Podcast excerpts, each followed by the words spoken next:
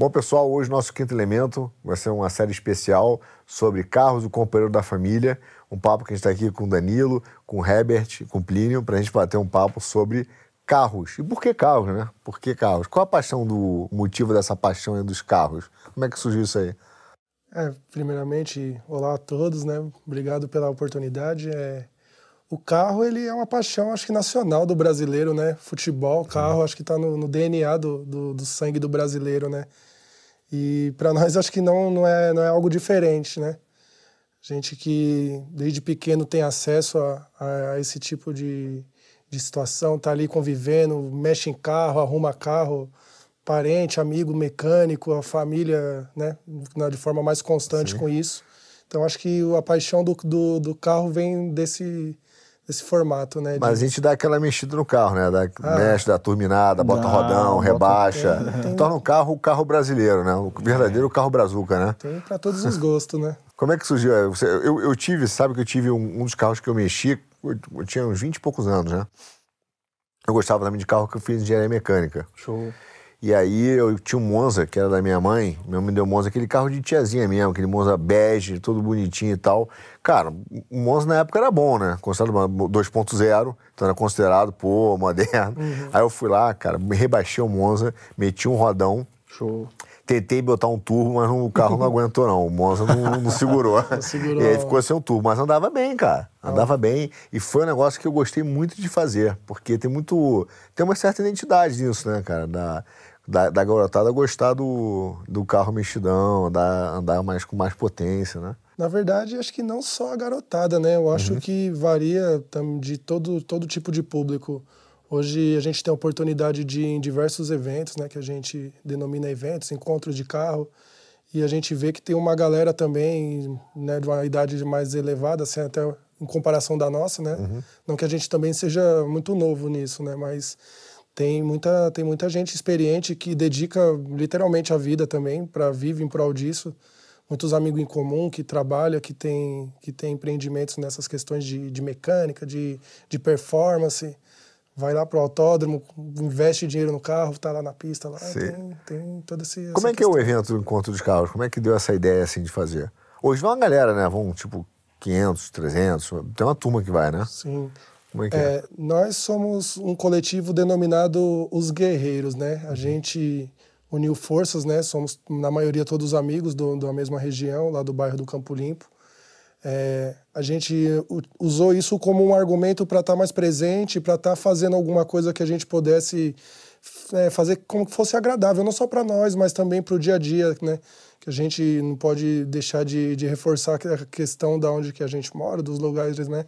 Mais afastado, não, não uhum. se vitimizando, mas uma forma que não tem tanto acesso para essa questão, né? É algo que talvez é mais centralizado em algum canto ou outro, então é, a gente começou a unir forças por conta disso. Era um, a forma que a gente achava legal de estar junto, fazer um churrasco, a brincadeira, uhum. todo mundo junto ali.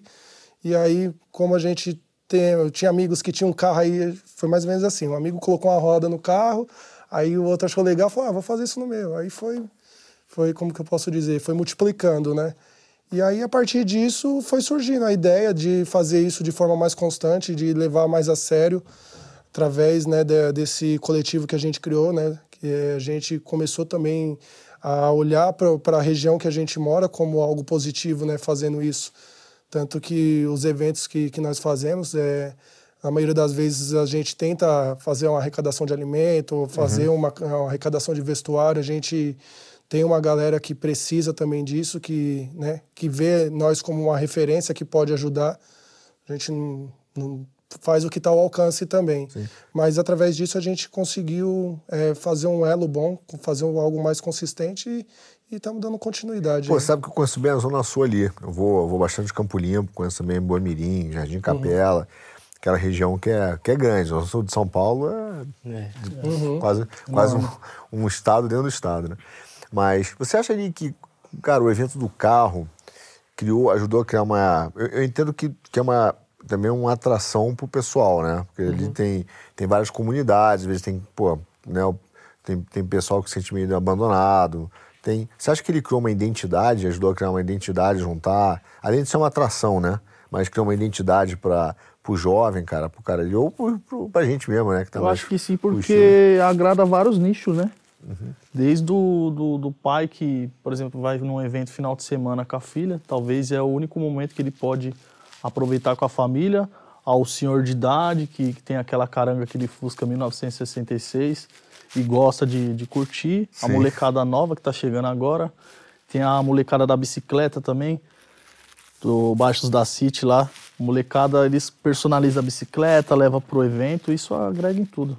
Pô, então, não é só o carro, né? Não é só o carro. Você sabe que pô, minha avó tinha um Fusca, cara. Você falou do Fusca 66?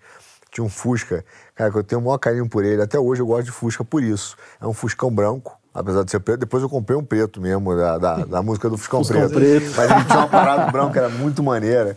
Ele, quando você apertava o freio, ele tinha uma luzinha vermelha junto da de onde você passava a marcha. Então você apertava o freio, cara, e, e acendia a luz vermelha ficava assim, o tempo dava tipo um holofote, né? Mas o Fuscão, cara, ele passava por tudo. Pra mim, é um dos carros que eu mais gosto. É, é o, Fusca, pra, pra, mim também, particularmente, é um dos carros que. Foi o primeiro carro que eu dirigi. Era o carro da minha tia. Ele tinha no, no câmbio, ele tinha um escorpião naquele acrílico. Sei, sei. Que, tipo um escorpião, muito louco. Carrão, né? É. Hoje você gosta. Qual que você gosta mais? Do maré, né? Não. do maré, não. Ah, é só para dar engajamento, como a gente é. fala. os registros estão aí, Só os registros né? aí, meu Deus do céu. É, mas é, dizem que é o carro que o mecânico mais gosta, né, cara? Ah, é. Dá mais receita dá pro mais cara, receita, né? né? Dá mais... mais receita. Mas também dá mais dor de cabeça pro é. cara. Se ele for ver a logística ali, talvez não seja tão bom, não. Mecânica é muito ruim, né? Porra. É bem complicado. E, e, depois no Maré, qual que você gosta de verdade agora? Olha, sinceramente, um, um, carro que eu, que eu gosto muito assim é o Camaro. Uhum. Carrão, né? 77, ah. preto. Carro Para-choque cromado. Aí, do Batman, pô. Carro do Batmóvel. É que eu sou mais chegado no classicão. É. O, o, carro que eu cara, queria ter, né? Não sei se vocês se lembram, tinha aquele Opala é, coupé, porque tinha o Opalão, uhum. que era o uhum. clássico, que era quadradão, né? Mas depois eles fizeram aquele coupé que era tipo esportivo, assim, que eram duas portas, não eram quatro. Cara, me lembro desse carro, esse carro era demais. Sonhei muito com esse carro. De Opala, a gente Sim, a gente né, dá até uma emoção de falar, porque literalmente a gente está lá no Autódromo de Interlagos, na maioria das vezes, uhum. e a gente está reunido com a galera lá que o nicho é específico para esses antigos, né? Uhum. Então tem uma galera nossa lá, o William, lá, aproveitar a oportunidade, mandar um abraço para ele. É uma galera que promove, acho que algo muito positivo para a cultura do, do, dos eventos de carro dos encontros que é realmente essa questão de disseminar a família, a questão de educação, de, de usar esse momento como algo positivo para um todo, né? Uhum. Então a gente chega lá, tem todos, né, Opala, tudo que é tipo diplomata, os Opala, nossa, é a coisa mais linda. Um Pô, depois me apresenta ele, depois é, é uma honra. fora dos bastidores cara, aí, que eu quero ver seu campo Opalão, cara. É uma honra, vamos fazer o convite. Das, aquele das antigas. Fazer o convite para você, é. para toda a equipe estar tá com a gente lá, apresentar vamos você para a galera de Interlagos. Dá uma volta lá, na pista. Dá uma volta lá na pista com a gente. Tem um rolê noturno. Tem um rolê noturno? Fazem, é, Como é que é a história do rolê noturno? O rolê noturno é um encontro que eles organizam lá em Interlagos. Uhum. E aí você tem a oportunidade de dar uma volta na pista onde os grandes passaram, né? Como Ayrton Senna, entre outros. Sim. Aí você vai dar um rolê, aí tem um desfile, tem aquelas viaturas americanas, tem um. Meu, tem carro de tudo quanto é jeito. Pô, é sensacional. E o sentimento de estar tá ali no, na pista de, de Interlagos é único, né? Sim. Ainda mais à noite. Eu acho que muita gente tem essa. fica pensando, né? Nossa, andar na pista, ainda mais à noite. Então é algo muito sem igual para todos a volta na pista em si já é um atrativo muito bom. Você, você, na hora que você entra na pista, aquela adrenalina, aquele momento único é indescritível. Pô, sensacional. Você, você falou um negócio da família e do pai, né? Que é o momento que ele está com a filha. É, marcou aqui muito, porque eu me lembrei, o meu pai nasci no Rio, moro em São Paulo há muito tempo, mas nasci no Rio. Deu pra pegar pelo sotaque. Pois é, não tem, não tem como fugir, né, cara? Não tem como...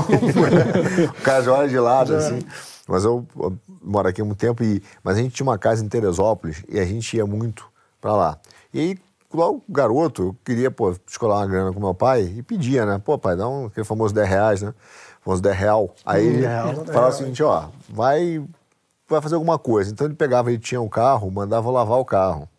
E eu achava aquilo, pô, no início meio chato, mas depois eu virou um programa, lavar o carro do meu pai. Eu estava contando até num, pô, acho num, num vídeo que isso foi um momento que até hoje eu não, não, me, não me esqueço, porque também foi quase que o meu primeiro trabalho ali, né? Uhum. Apesar de ser em casa. E o segundo foi quando o meu pai me trocava, me trocou do banco que, porque eu parei de andar atrás quando eu tava com ele e passei para andar na frente. Você fala, pô, cara, tô andando com coroa. Agora sou é, copiloto. É, agora eu tô aqui, né? Tô aqui Falta com pouco, velho. né, pra eu começar a dirigir. É, tipo, já tá chegando minha fala, hora, pô, tá aí ele começa a te ensinar. Essa, essa primeira vez que o, que o pai te ensina a dirigir, hum. né, cara? Geralmente é, ensina antes, né? Fala assim, antes da autoescola. Até ele te prepara pra autoescola, né? Uhum. Então é, é uma integração muito legal. Eu, eu acho hoje que a família, ela, pô, tem vários problemas, né, que a gente vê, porque pô, o pai não tem tempo, o garoto fica na escola. Eu acho que tem uma, o pai está meio perdido hoje em relação ao que aconteceu na sociedade, né?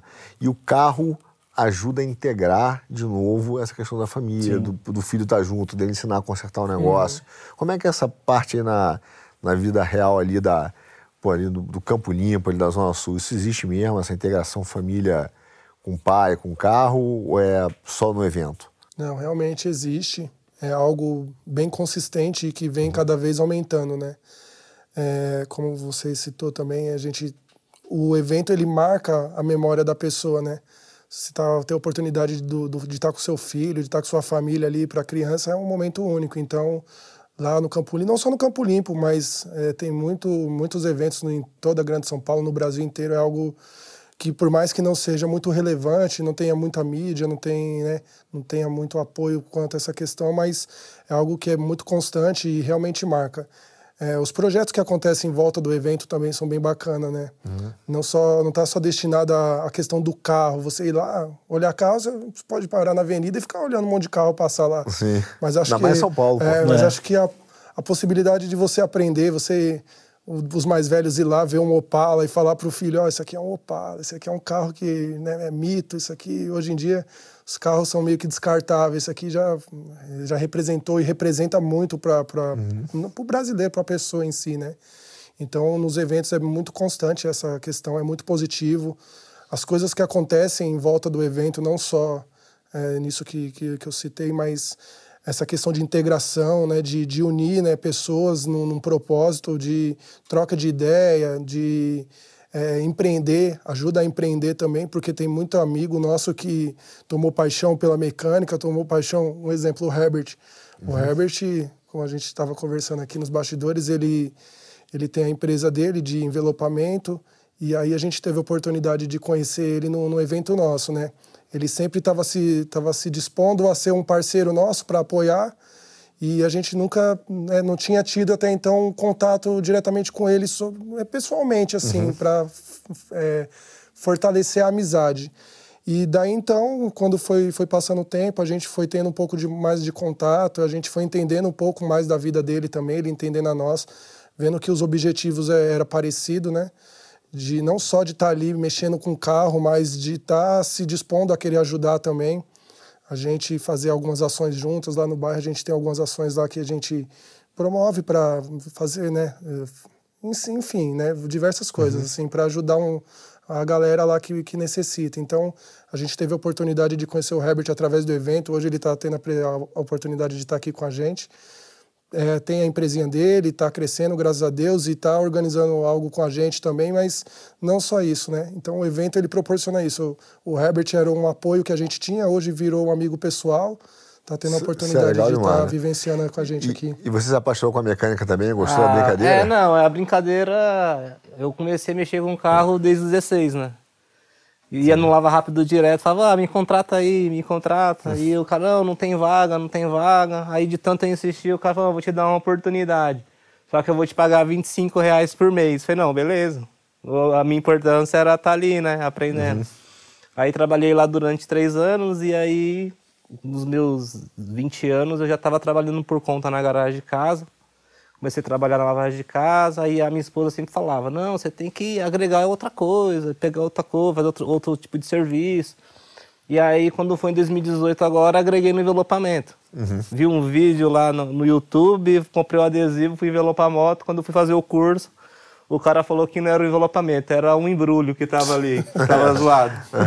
Uhum. Aí fiz os primeiros cursos ali, e aí hoje, nos meus seis meses de envelopamento, eu conheci o Danilo, Ele falou, mano, vamos, a gente vai fazer um evento aqui, a gente vai fazer algo diferente e vamos montar um standzinho de envelopamento lá, vamos mostrar pra galera, porque era novidade, né? Sim. É novidade, o envelopamento ainda é novidade no nosso bairro lá. Muita gente ainda é carente sobre isso. Ah, você vai falar de envelopamento, a pessoa acaba querendo pintar. Uhum. Né? Então, hoje já tem quatro anos que eu estou no ramo.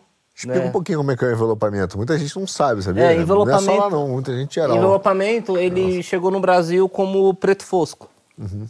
Muita gente colocava o preto fosco, era um capu, era um teto, era um paralama.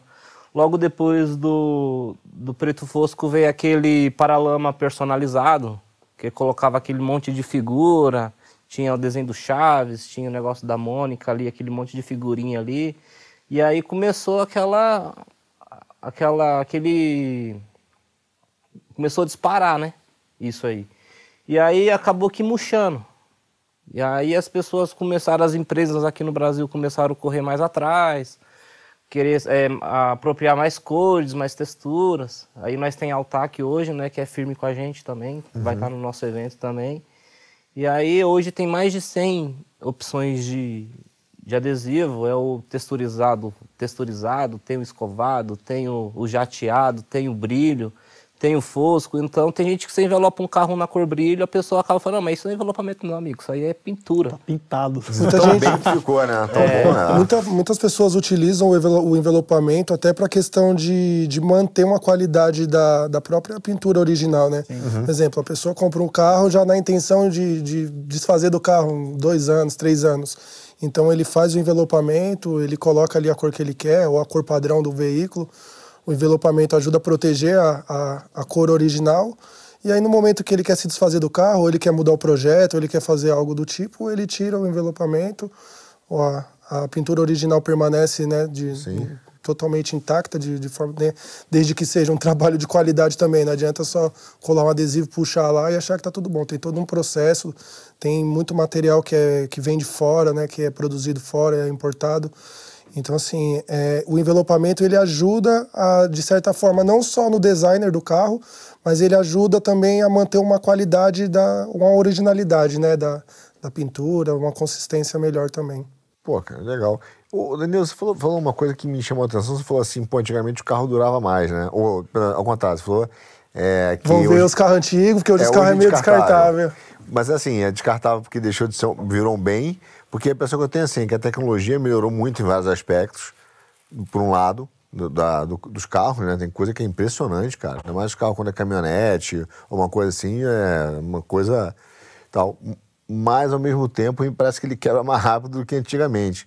Tua impressão é como mecânica, do que você viu, os carros hoje, é, antigamente, duravam mais, eram feitos para durar mais, e hoje duram menos ou não? É só impressão mesmo, é mito? Não, eu acredito que, né, pelo fato de antigamente também não ter a tecnologia que tem hoje, era aquele, aquela questão mais braçal, né? Tanto por isso que a gente fala, o, o Opala, esses carros antigos, a gente cita o Fusca, uhum. a tecnologia que tinha era braçal, então era tudo produzido ali, ah, não tinham equipamentos do futuro que ia lá, fazia um para-choque, fazia uma quantidade em massa, e tava ali, ah, vamos, já quebrou, já troca. Era algo mais artesanal, modo de dizer. Fazendo um adendo no, nessa questão, se você comparar também o carro de antigamente, de quando ele saía da concessionária, a desvalorização do carro de hoje é muito maior.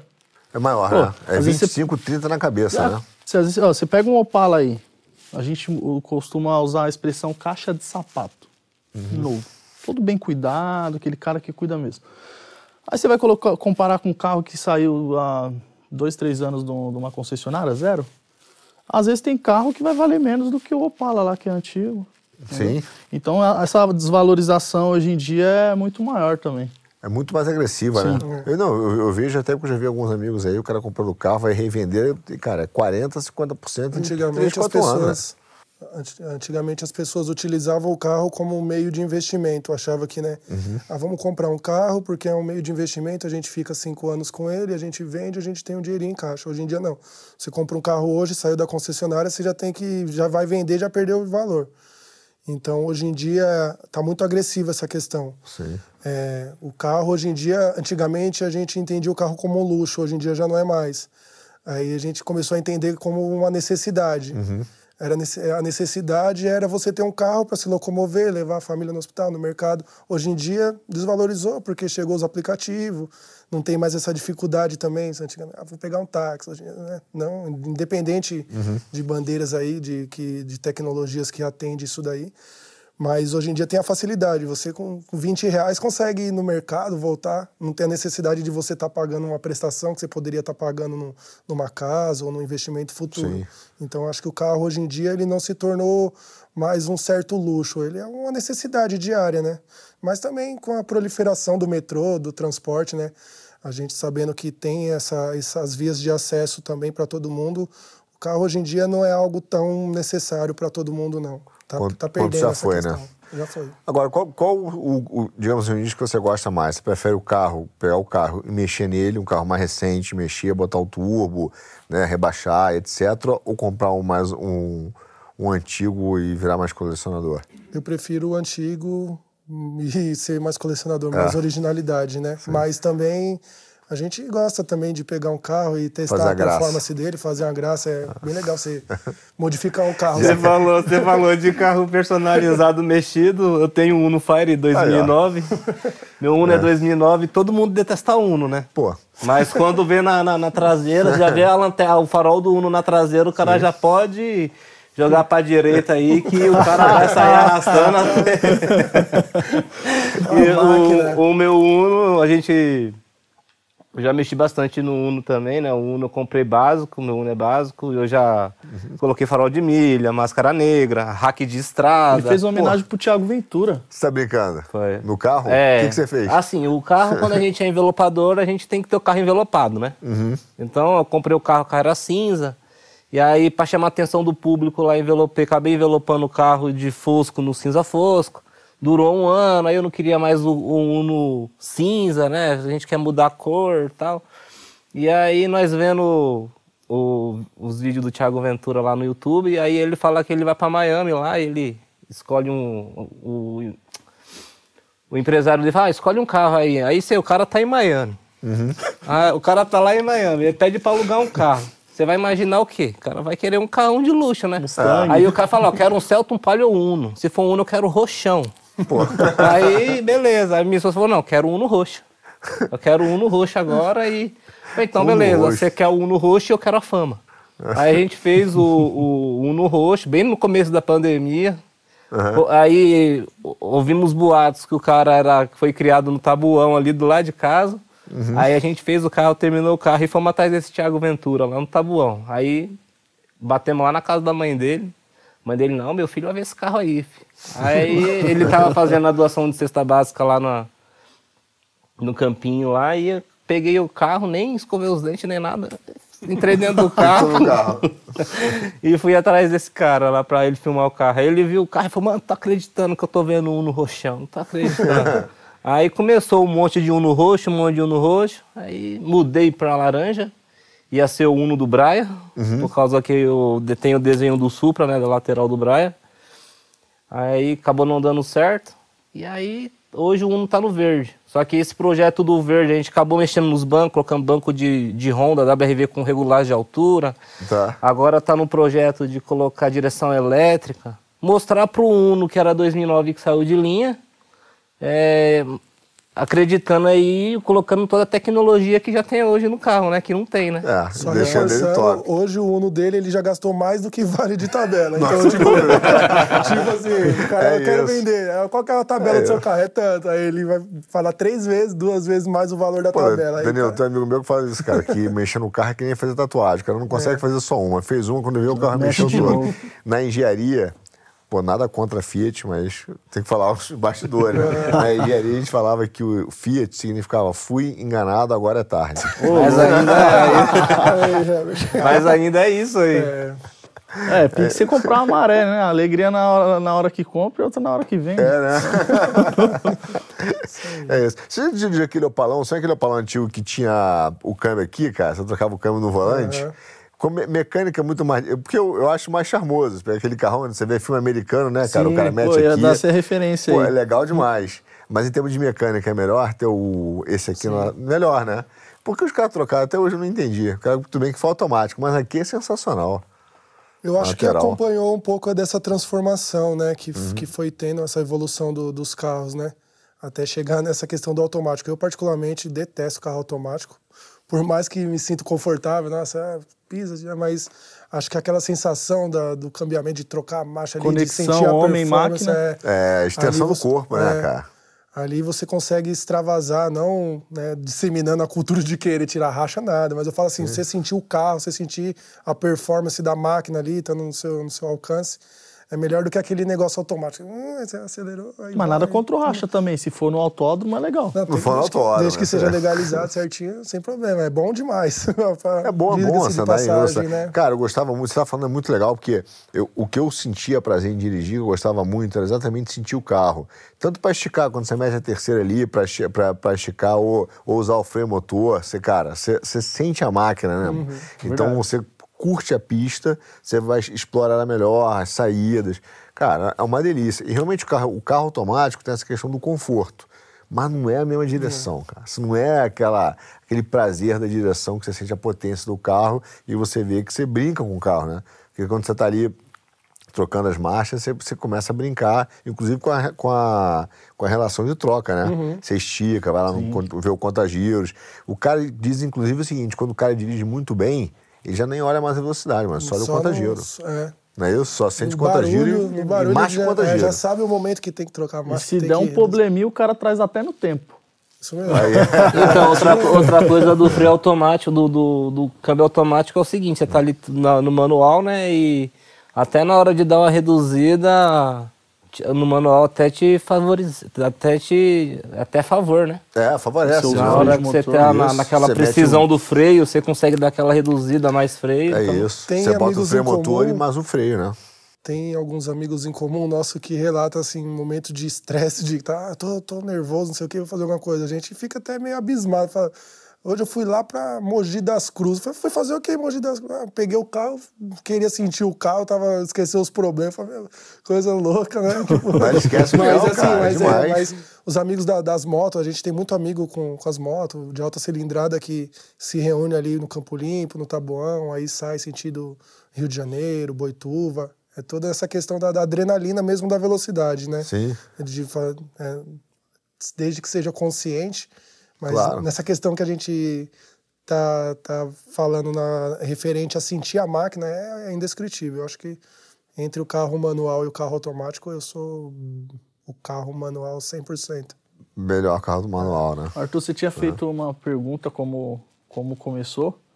É, começou com, com, com, o irmão dele, ele que passou toda essa maluquice dos carros para nós, o David. É. Pensa no cara que é vibrado, vibrado em, em carro. Ele, uhum. ele é o, o, cara assim que passa aquele é o cara amor. Que fica passando o pano no carro. Não pode sujar o carro. Não pode sujar. ele, é, ele, é, ele, é, ele é fanático. É. fanático. A família fala, meu, tá, tá alisando mais o carro que a mulher. Dá até briga dentro de casa. Mas esse é o programa. Eu digo o seguinte, cara, o programa, o programa oficial, cara, do homem no Brasil é lavar o carro domingo. É. É o maior prazer. Daquele banho da é. limpa o carro, passa flanela. Pô, antigamente tinha aquela serinha que você passava, é. passava até na roda. Ah, se eu pudesse, eu lavava segunda, terça, quarta, quinta, todo dia. O problema é que ele casou com a minha prima.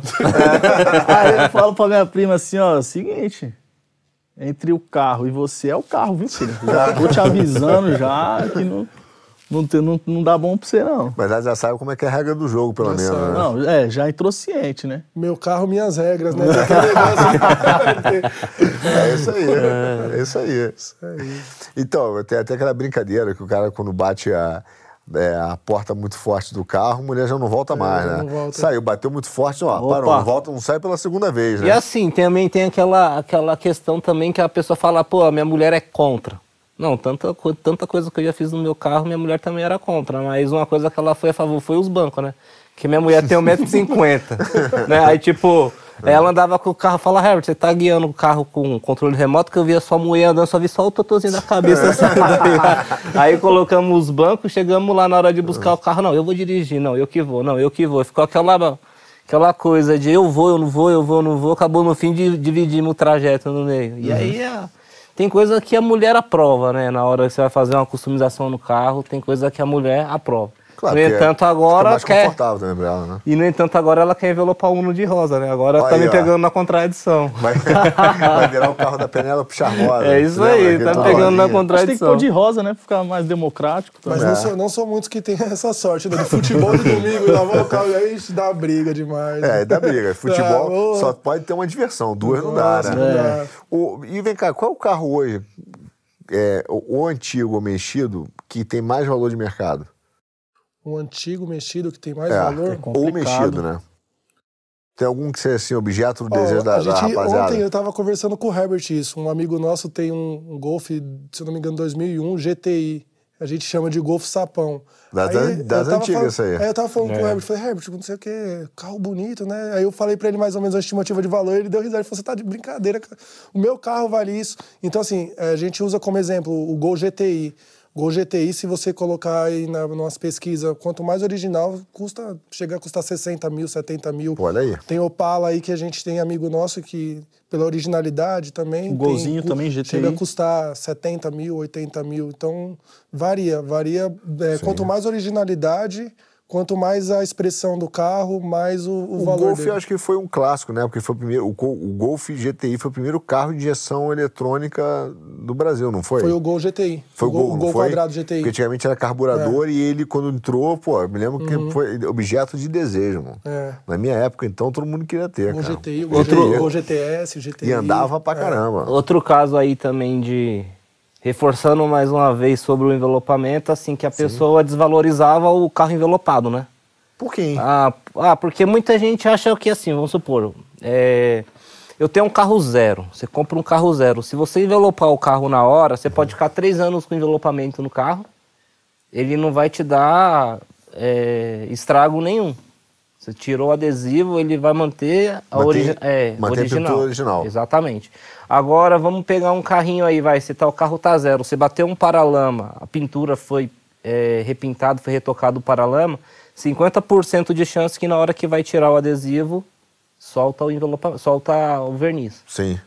Então, ho- hoje, é, antigamente você levava um carro numa agência de carro para poder vender, o cara já falava, não, não quero seu carro porque seu carro está envelopado. E hoje, praticamente logo logo já vai ter loja de carro envelopado. Né? A ideia hoje das fábricas é sair todo o carro branco, né? Vai ter uma, uma formatação aí de o carro vai chegar branco e a pessoa vai escolher a cor que quer, o azul, o vermelho, o amarelo. E aí envelopa. E aí envelopa e em dois, três dias o carro já está pronto. Porque o envelopamento tem essa praticidade. Então, o- e hoje você pega um carro envelopado, leva na agência, o cara acaba comprando porque ele sabe que é procurado. Você acha que essa, vai, vai ter essa tendência na indústria automobilística de só os carros virem em branco e você vai escolher a cor no Com, cer- envelopamento? com certeza. Hoje E- a facilidade de colocar a cor fantasia no carro se tornou mais acessível essa questão. Sim. E para quem quem está mais né, por dentro do mundo da customização, isso daí é algo muito bom, porque você compra um, compra um carro na cor preta, você só pode fazer algo preto. Sim. Na cor fantasia não, você, ah, hoje o cara tá com o carro vermelho por causa do Herbert. Cada dia que passa, cada, né, a gente, o Herbert tá buzina lá com o carro roxo, outro dia tá com o carro verde, fala, "Oxe, trocou de carro, Herbert. Aí eu olho, é o Uno dele, É o Uno, cara é o é Troca- Uno, tá é trocando a cor do carro mais que troca de cueca, né? E assim, e quem não quer a cor colorida no carro, hoje também tem o PPF no Que é mercado. PPF? PPF é uma película de proteção, ela é transparente. Tá. E hoje tem, existe várias, vários tipos de marcas. Tem a, a, a mais cara é a que é, você faz lá o carro inteiro, riscou o carro numa temperatura de 40 graus, ela se regenera. Sim. Então ela, o, o risco some. Então é isso que acontece. E aí tem a mais baratinha, vamos supor, a mais popular. O cara faz um kit frontal, para-choque, retrovisor, capô, o cara vai pegar a estrada, em vez de pegar aquele encher o para-choque de buraco de pedrinhas, o, o adesivo ele não deixa é, furar, né? Tem até um vídeo agora postado pelo Altac lá que eles fizeram recentemente. O instalador fez o Volvo lá do patrão dele Sim.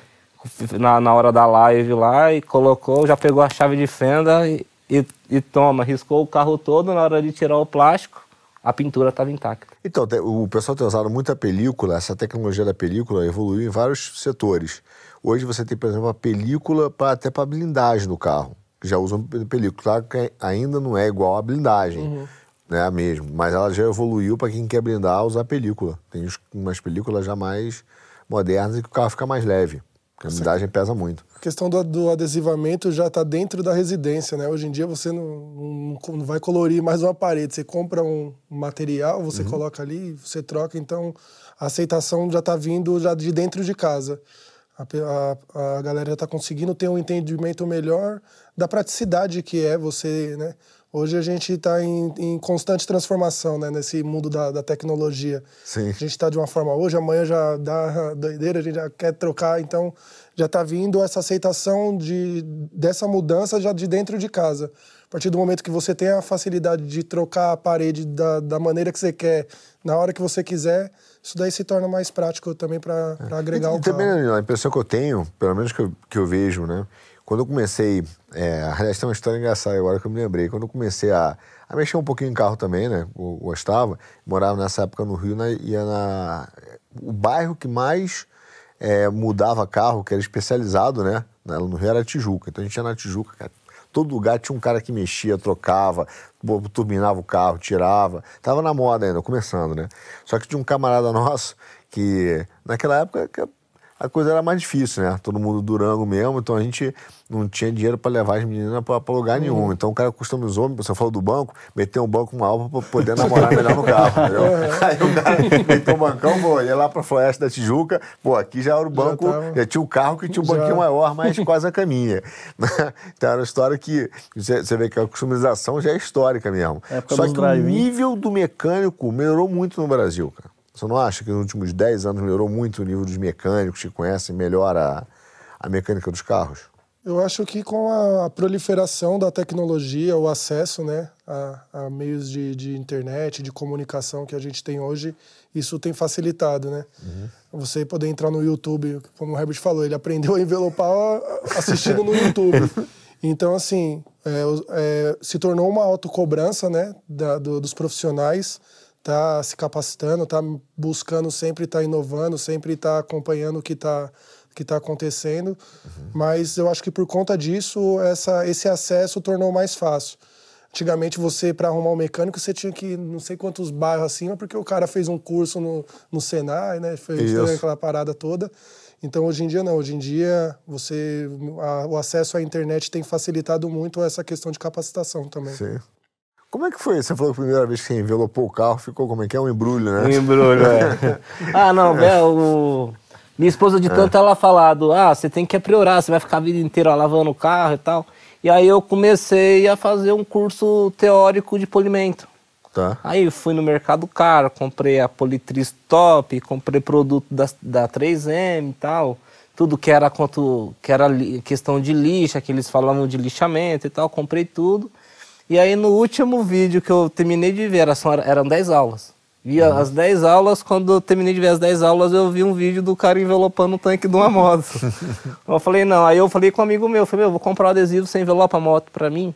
Aí falou, não, envelopa. Aí aquele adesivo começou a ficar tempo lá. Eu falei, ah, eu vou começar a fazer isso aqui. Aí eu fiz a moto, aí achei que era, era já o, o bonitão, né? Uhum. Cheguei na, na loja, comecei no lugar onde eu fui fazer o curso. Ah, preciso fazer um curso aí só para dar uma melhorada na minha mão de obra, que eu já tô bom, né? O cara falou, mano, você, isso aí tá envelopado? Isso daí, isso daí tá um pacote de presente mal embrulhado é. ainda. Nossa, pacote, eu lembro até hoje. Pacote de presunto da padaria, é. né? Rolou assim. Pegou de qualquer jeito. Aí eu falei, não, eu tenho que me apropriar então, né? Aí fiz um curso em março, fiz um curso em abril, outro em julho. Uhum. Quando foi em, em, já em setembro, nós fizemos um, um evento com esses caras. Minha mulher grávida, e aí, hoje minha filha é envelopadora praticamente. Minha filha tem três anos hoje. Pai, vou descer é. na garagem com o senhor para descer, para fazer um envelopamento. Vocês, né? Fez um quadro lá. É, aí nós brincando, né? Pegamos uns retalhos de adesivo lá de 30 por 30, colocamos no chão, fizemos uma amarelinha, tinha 10 pedaços de cada cor, colocamos no chão, fez uma amarelinha para ela. Uhum. Aí peguei um pedaço de adesivo verde, coloquei na parede, uns retalhos de madeira que chama ripado, né?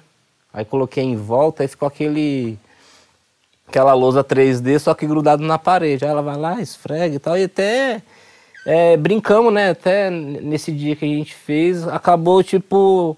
É, aquela brincadeira saudável, né? Aquela forca, aquela Sim. jogo da velha, que você vai lá e brinca e a família inteira participando. Então, um negocinho simples, né? Tipo, que a gente fez na parede ali para uma criança arriscar, acabou trazendo a brincadeira para a própria família. Uhum. E isso a gente já já lembra do nosso um pouco do nosso passado, né? Que acabou isso, né? O, o, a, a questão dessas educação, tipo, igual o, o Danilo vem trazendo carrinho de rolemã para as criançadas lá. Uhum. Então, é muito legal isso porque era o que a gente vivia era o pega-pega, o pega-pega que era valendo na, no bairro inteiro, isso. era o esconde-esconde, era o rouba-bandeira, era o taco, era a bolinha, era o peão, então isso não existe mais, né? Então a ideia é ver se a gente consegue trazer mais para a população lá, pelo menos para o bairro do Campo Limpo, que aí começa num bairro, aí começa... Isso. Você acha que a família lá, hoje em dia, ela se desintegrou, desintegrou mais? Sim, sim, muito. Cada um a mesmo. pessoa, você vai ver um pipa no alto, antigamente você era o dia inteiro a molecada pra lá e pra cá atrás de pipa, né? Hoje você não vê um pipa no alto. Essa então, questão, questão, da família vem se desintegrando, né? desde quando o acesso também à internet se tornou mais fácil. Eu acho que hoje em dia está todo mundo muito ligado à rede social, a, a viver aquele mundo paralelo ali e tá meio que deixando de lado essas questões mesmo cultural, né? Uhum. Que é estar tá um pouco mais presente na rua, né? Não que você ter, não, não é o fato que você tá na rua que literalmente você tá jogado, né? Eu acho que a família em si tá dando muito ênfase mais para a tecnologia. Tá, hoje em dia, um filho tá chorando, é mais fácil dar um celular na mão dele para ele entrar no YouTube lá e assistir um monte de coisa que não presta, do que você levar ele num domingo para jogar taco, andar de carrinho de rolemã, brincar. A família, isso está partindo da própria família, né? Nem questão, né? nem culpa da criança, né? Uhum. É a família que está tão, tá tão bitolada nos problemas aleatórios que tem, né? A gente também não pode culpar a família também, porque todo mundo né, vive no seu mundo ali e sabe do que acontece no particular, mas eu acho que está todo mundo tão ligado em resolver um monte de coisa ao mesmo tempo que está fugindo do controle, que se torna mais fácil dar uma tecnologia para uma criança para meio que maquiar, né? Para uhum. esconder o choro um pouco. Acho que é questão de equilíbrio, né? Tecnologia é bom, por um lado, para acesso à informação, mas com, tem que ter um controle. Não adianta deixar a criança também o dia inteiro lá no, no, no celular. Lá. Isso. Porque só, só vai assistir desenho e muitas vezes esses desenhos têm em prol um, o financeiro, né? Fazer uhum. o pai às vezes se desdobrar para poder comprar aquele brinquedo lá sei lá, do mundo bita, alguma coisa nesse sentido. Você vai ver um brinquedo que seria mais interessante para molecada, por exemplo, um peão, uma bolinha de gude, que ele, talvez ele teria mais diversão, ele teria mais praticidade, a fazer exercício e tal, e brincar. Aí pega um, um, bonequinho lá sem graça lá e vai pagar 400 reais e o pai se mata para comprar. Em cima disso é algo até legal que partiu da, do, do Costa, né? Que a questão dos carrinhos de rolemã, em algumas questões que a gente estava conversando em particular, é, de promover essa questão da criança montar o seu próprio carrinho de rolemã para ir lá brincar. Porque assim, gente, é, é, Conta um pouco é, mais que o pessoal não sabe. A gente quer fazer um campeonato de carrinho de rolemã, né? Uhum. Aí é muito cômodo para você chegar e pegar o carrinho, descer e brincar. Na maioria das vezes a gente deixa lá disponível 10, 20 carrinhos lá quando tem. Aí as galera vem e brinca, mas eu acho que a gente conseguir promover essa, essa questão de elaborar, que é, é muito legal. Você pegar, você apertar o parafuso lá, caiu, soltou, vamos apertar de novo, onde que está o erro aqui? Você, uhum. isso daí no, no, ser humano em si faz com que a pessoa também é, consiga evoluir a mente visando no, a questão do futuro mesmo, de se profissionalizar em algo. É, de repente, né? Não estou falando que a pessoa vai crescer e vai virar o profissional o montador do carrinho de rolemã. Sim. Mas para quem, né, uma indústria que está vindo a todo vapor, que, né, cada vez mais vem aumentando esse processo industrial de, não sei, né, quando as máquinas chegar, se a mão de obra vai continuar da forma que está. Sim. Mas eu acho que a gente promovendo essa questão do, do, do, consenso, de você saber produzir o que você vai consumir ali, de certa forma, é algo muito bom. Então a gente tenta bater nessa tecla bastante. Pô, muito legal, cara. Você sabe que a história da família, eu tenho, eu tenho discutido muito, pensado muito, até pra, não só pro, porque não é só olhar para trás, né, mas também ver as próximas gerações, né, o que, que a gente quer da próxima geração. E eu acho assim, vendo pela minha infância, tá? É, pela minha infância o que eu vejo hoje. Também para mim tem um mito, não é que meu pai é, fosse aquele pai ficasse o tempo todo comigo. Não tinha isso. Pelo contrário, ele era. Pô, ele era o pai, né, cara? Então, que nem a mãe, é autoridade. Você sabia que a mãe tinha mais carinho com você, o pai, às vezes, era um cara mais durão, mas te, te ensinava algumas coisas. Mas eu acho que, principalmente, o, o, o meu pai, acho que o pai em geral, ele vai te ensinando a ser homem entendeu? Até porque você ia pra rua, aquela história, você ia pra rua pra pipa. Aí o cara cortou a pipa, ia correr atrás, pô, o cara queria te passar à frente, te dava um, o totozinho, você caía, meu irmão, cor de paralelepípedo, todo ralado, levantava e ia atrás da pipa, ou jogava futebol na rua, que é outra coisa que tá acabando na perifa. Uhum. Futebol não tem mais futebol de rua, tá diminuindo, tem futebol do milhão. Uhum. Mas, você vê a garotada, não joga mais aquele futebol de rua, chuta o paralelepípedo, uhum. a unha levanta, não tem, isso tá, tá, tá menor, né? O tampão do dedo. É, perdeu o tampão no dedo, não tem. Então, a, então a, a, ideia é que o pai era daquele jeito, né? Também não. Eu, eu digo, bom, o meu não era. Não sei né, falar de vocês, mas não era. Porém, porém, eu como filho, eu queria e mirava nele. Eu queria ser com ele. Entendeu? Queria ser o, o, pai, né? O chegou em casa, ia ver o jogo de futebol, pegava a cerveja. E eu queria extrair dele informação, queria extrair dele conhecimento. Importa qual o nível, né? De, mas de vida. Pô, pai, uhum. conta aí, como uhum. é que é esse negócio, né? E a rua te ajuda muito isso também, no, no bom sentido que era, pô, carrinho de rolemã. Claro que o pai te ajudava, ninguém tá uhum. tá falando para voltar 50 anos atrás, porque é uhum. impossível, né? Ninguém uhum. vai voltar. A tecnologia tá aí, e é boa, cara, a gente gosta uhum. dela. Sim. Mas o pai é uma autoridade. Eu acho que a grande diferença hoje é que o garoto está no celular, cara, ele acha que a autoridade está ali no celular, ele não admira mais o pai. Eu acho que esse é o problema que a gente está, entendeu? Concordo. E aí a parte do. Quando você pega o, o pai leva ele pro passeio do carro, tem pai que tem garoto que fala, pô, pai, chatão. Entendeu? Ele não entende que o diplomata é uma parada maneira. Uhum. Então você fala, pô, vou te ensinar o carrinho de rolemã. De repente, ele fala, pô, mas o que, que ele faz? Ele não anda sozinho? Porque o garoto já está viciado na, outra uhum. tecnologia, né? Eu acho que a grande diferença, queria ouvir de vocês também, é isso. Antigamente a gente, pô, tinha um pai até às vezes mais distante, até por causa do trabalho, né? O cara às vezes, pô, ia trabalhar, não tinha celular, então ele ia, voltava uma semana depois, pai caminhoneiro, pai distante, pô, saía nove da manhã, não tinha ligar, mandar o WhatsApp, pai, tudo bem? Chegava oito da noite, uhum. o cara chegava, não tinha contato com a família, até no final do dia. Então, assim, a acessibilidade melhorou, mas a minha impressão é que o filho hoje não olha para o pai mais como uma autoridade e uma pessoa que ele admira. E esse que é o maior problema hoje em dia eu, eu vejo que o pai está transferindo a responsabilidade de, de, de educar para terceiros, um exemplo. Coloca na escola lá, a criança acorda às seis e meia da manhã, acorda no maior indisposição para ir para a escola, para ficar naquele regime lá que já é pré-determinado e sai da escola meio-dia ou, sei lá, cinco horas da tarde, seis horas. E a família está transferindo essa responsabilidade para um sistema que, que, que, é falho, né? Uhum. Por exemplo, eu sempre tive a, a imagem do meu pai como autoridade. E, bem nisso no que você fala, né? A gente usa como referência, a gente está mais próximo ali, a gente está pegando a referência quando a gente é criança para evoluir, para a mente mudar um pouco de quem está mais próximo. Então, o pai, eu acredito que seja a primeira referência, é, sendo, mesmo sendo positivo ou negativo para alguns, né? É a primeira referência que está ali no nosso dia a dia. E hoje em dia, não, os pais estão transferindo a responsabilidade de educar para terceiros que não estão preparados para fazer esse tipo de trabalho, né? Uhum. Por exemplo, não é a responsabilidade de um professor educar o meu filho, eu que tenho que é, promover a educação dele. Ele tem que ir para a escola para adquirir o conhecimento, para aprender, né? Ter acesso a, a, outras informações que talvez ele não tenha né, ali dentro de casa, que a gente não consiga fornecer. Mas não é uma responsabilidade do professor ter que dar um puxão de orelha no meu filho. Uhum. Tipo assim, que pai que vai aceitar que o professor dá uma chinelada? Hoje em dia dá uma chinelada no filho, ah, os direitos humanos vai te pegar pra você.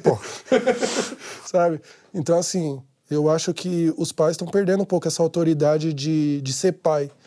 Acho que a gente tem muita gente que está transferindo a responsabilidade para os outros. Ah, não posso fazer isso. Ah, não, não vou bater no meu filho, não sei mas, o quê. Mas você acha que transferiram, talvez seja um pouco dos dois, vou te perguntar. Transferiram ou roubaram na mão grande?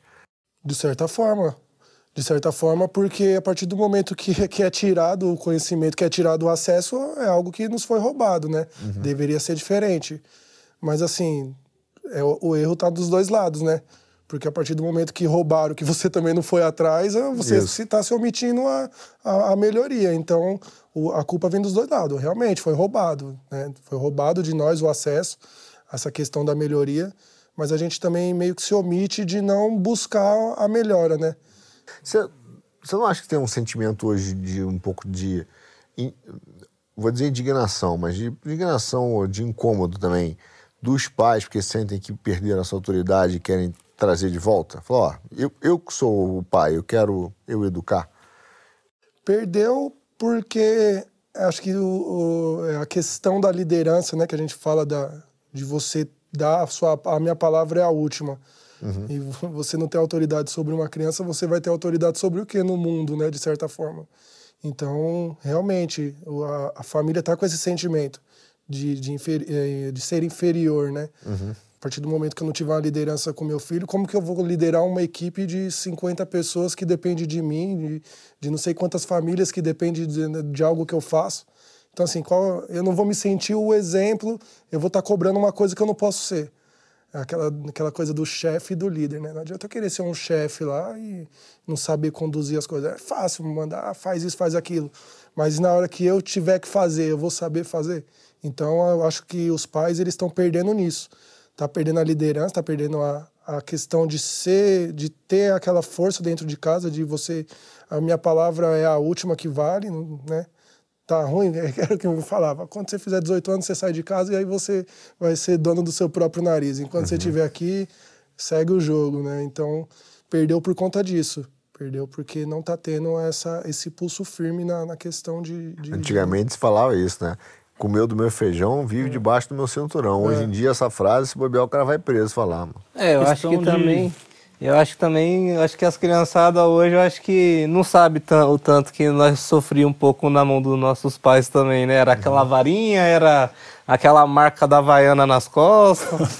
e a mãe acertava, né? Você podia estar a 50 metros que ela pegava a chinela e jogava e acertava. Nem, nem atirador do exército atirava é, Exatamente. Também? Acho que todo mundo tem a lembrança de vestir duas calças para doer menos, né?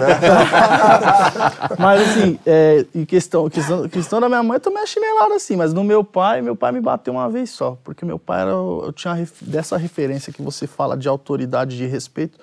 Meu pai, ele só olhava, ou se eu fizesse algo que necessitasse dele falar, ele vinha e falava.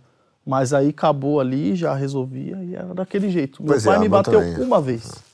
Que eu liguei a, a boca do, do fogão para fazer Nescau e deixei todas as bocas ligadas lá. Aí ele falou: hoje o pai vai te bater. Apanhou só uma vez só? Só uma.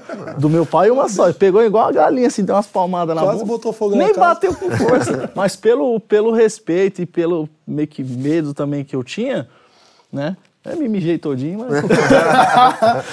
mas você tinha, você tinha essa referência de, de, uma liderança, de você ver seu pai como exemplo.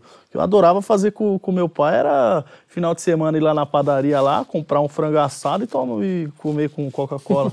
É isso. E no Ibirapuera. É isso.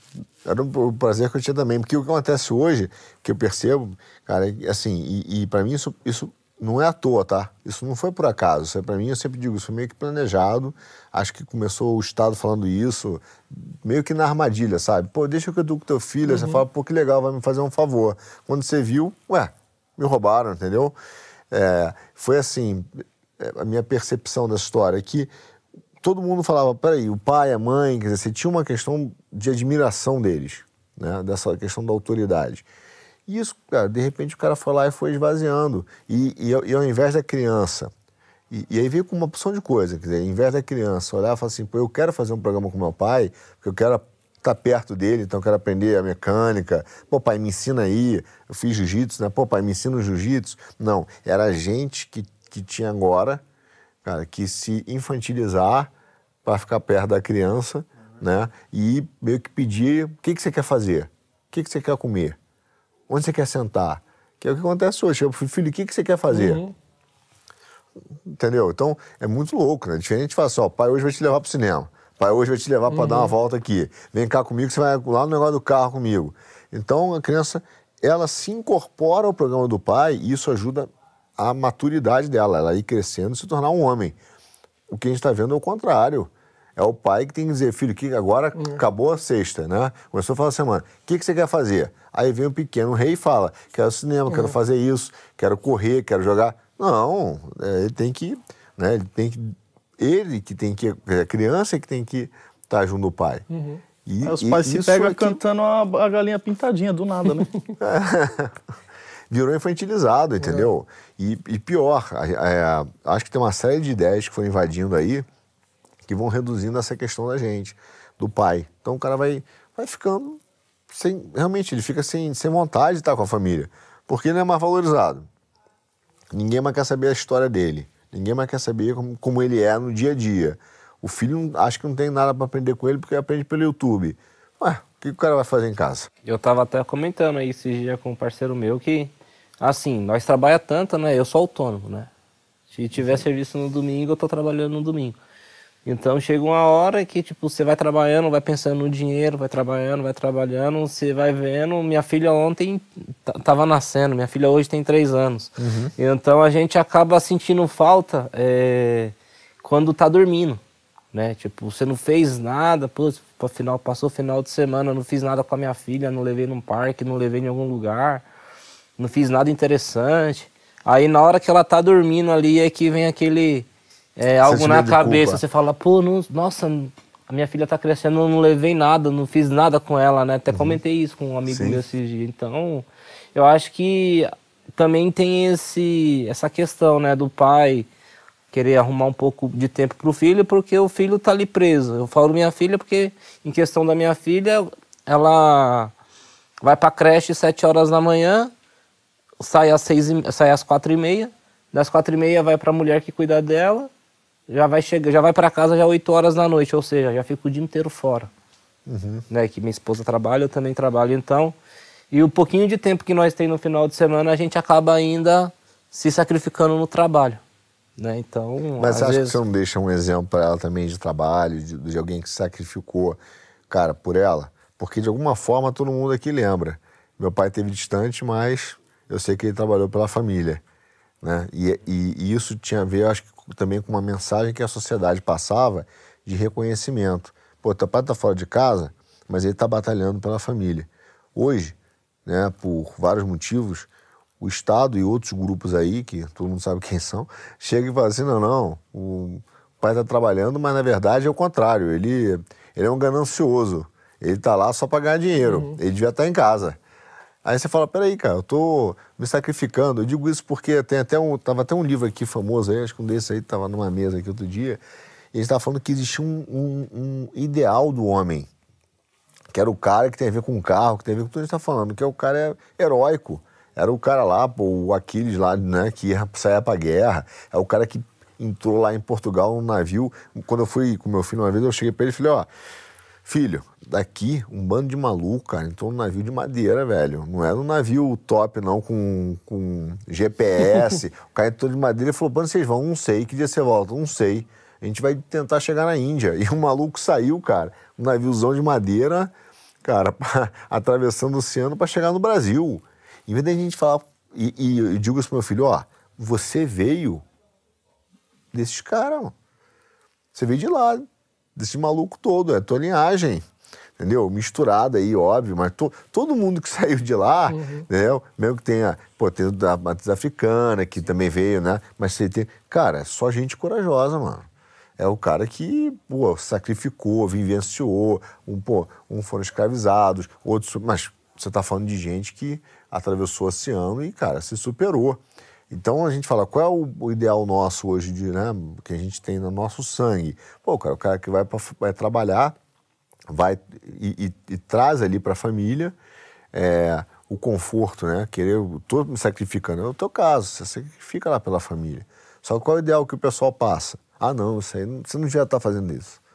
A minha ideia é que querem botar a gente na jaula, cara, tirar a testosterona Uhum. É, Cortar que assim, as paradas fora e deixar quieto na, na, casa do cachorro. Às vezes a pessoa fala, ah, você está trabalhando demais. No meu caso, eu penso que eu sou autônomo, aí vem um serviço naquele dia, eu falo, ó, vou fazer hoje porque amanhã não pode ter. Ah, Isso. hoje está aquele solzão, tenho 10 carros para lavar, amanhã pode amanhecer chovendo, eu não tenho nenhum. Sim. Então eu acabo aproveitando nisso. Mas vai passando o tempo e é o que eu falei, vai passando o tempo, vai chegar uma hora que eu não acabei fazendo nada, tipo, no, na área da cultura, né? Sim. Um adendo essa questão, desculpa, um adendo essa questão, eu acho que a sociedade ela tá mudando e aí tá ficando complicado para o homem, para o pai ser essa figura que você falou. E aí até um tema meio, meio polêmico, né? Mas a sociedade em si, ela está impondo algo para o homem, para o pai de família, que muitas vezes para quem tem um pensamento mais, mais conservador não vai enxergar dessa forma. Mas hoje está tipo assim, tó, é isso aqui, é do jeito que a gente quer e pronto, você não pode ser você. A Sim, pandemia em é si mostrou, mostrou muito sobre, sobre isso, né? muitos dos pais que ficavam fora, que acabou perdendo o emprego, que teve que conviver dentro de casa. Você vê casos aí de, né, que do pai que a família não suportou ficar uma semana do lado. E né, a gente falando dessa questão mais conservadora, quantos também que não, não tiveram essa referência de um pai presente, não que ensinasse ali, que também não, não se renovou na pandemia. Uhum. Muitos ah, perderam o emprego, mas, ah, filho, vamos fazer alguma coisa que tem diversos exemplos onde a gente mora, de pessoas que tinham um cargo bom, trabalhavam numa empresa boa, a pandemia veio, tomou tudo, e aí o cara vendeu o que tinha lá, comprou um carro, foi trabalhar de Uber, foi trabalhar de, no, de, de, entrega, de transporte.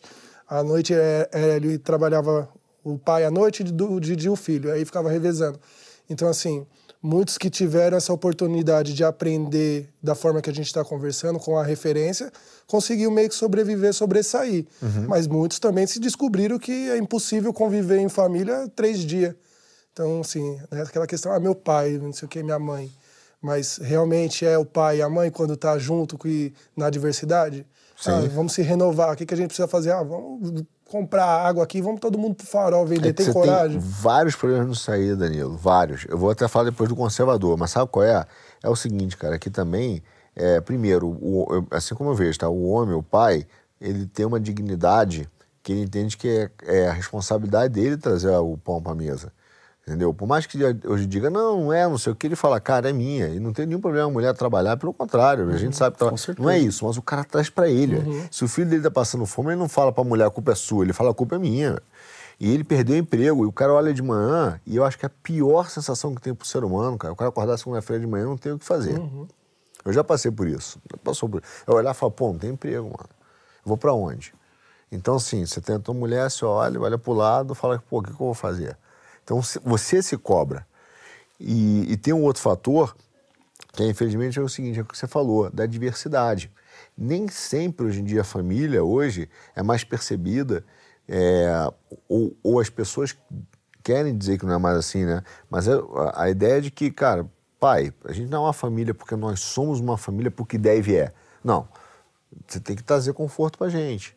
Então o cara quer dizer assim, pô, uhum. mas seu pai não está conseguindo, então não está dando. Aí a mulher fala, então eu vou embora também. A mulher fala, pô, pai, você não está conseguindo, uhum. então não tá. Aí começa essa diferença. Porque ele não, tá, ele não olha mais pro meu pai, é meu pai porque deve é. uhum. é. Aquilo, ó, se a gente tiver que passar chuva junto, vamos passar. Se a gente tiver que passar fome, o pai vai proteger, mas nós vamos, uhum. vamos dividir um pedaço de pão. Muitas famílias não aguentam isso, porque a pressão social é para dizer, ó, família é aquilo que tem conforto. Uhum. Outro dia eu vi até uma coluna de um, de um cara aí de uma ONG famosa escrevendo isso. Ele botou família segurança, família é, acolher, família. Não, cara, se, se O mundo não é perfeito, né? Não é perfeito. E aí, se não for assim, não é uma família? Não, cara, tá errado, entendeu? Uhum. E, e, isso é uma confusão. E eu sinto também, é, que, cara, hoje as pessoas adotaram o nome conservador como se fosse um palavrão. O cara fala assim, eu sou meio conservador. Falou tudo. Entendeu? ou, ou como se fosse velho. Ah, eu sou conservador velho. Isso é maldade. Por Retrógrado. É, não é. Entendeu? E eu, eu, digo que eu sou tiozão do zap assumido, irmão. Tiozão do zap, do churrasco, do carro. E eu sou conservador. Porque eu, eu, o conservador não é ser velho. O conservador é a ponte, cara, que liga o passado ao futuro. Então você olha para as coisas antigas que são válidas, que a gente construiu, que o teu pai construiu. A gente construiu. Né? E fala assim, pô, isso aqui foi a gente que fez. E isso é bom. E tem coisas que, são, que fizeram no passado que são boas.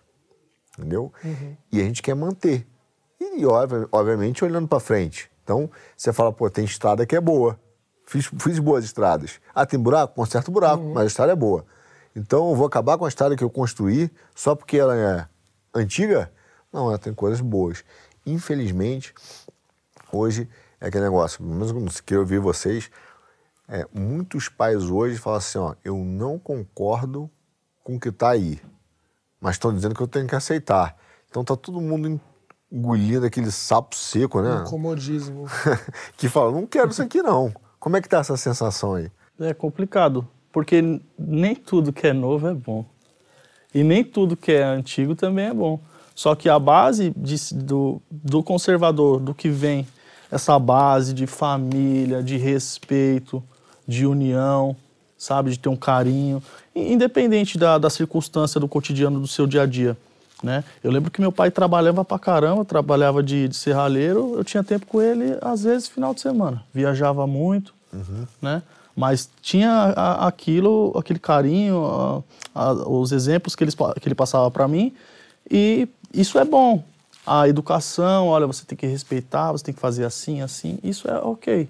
Tinha lados dele que eu não vou levar para mim, para o meu, pro meu dia a dia e para o meu futuro.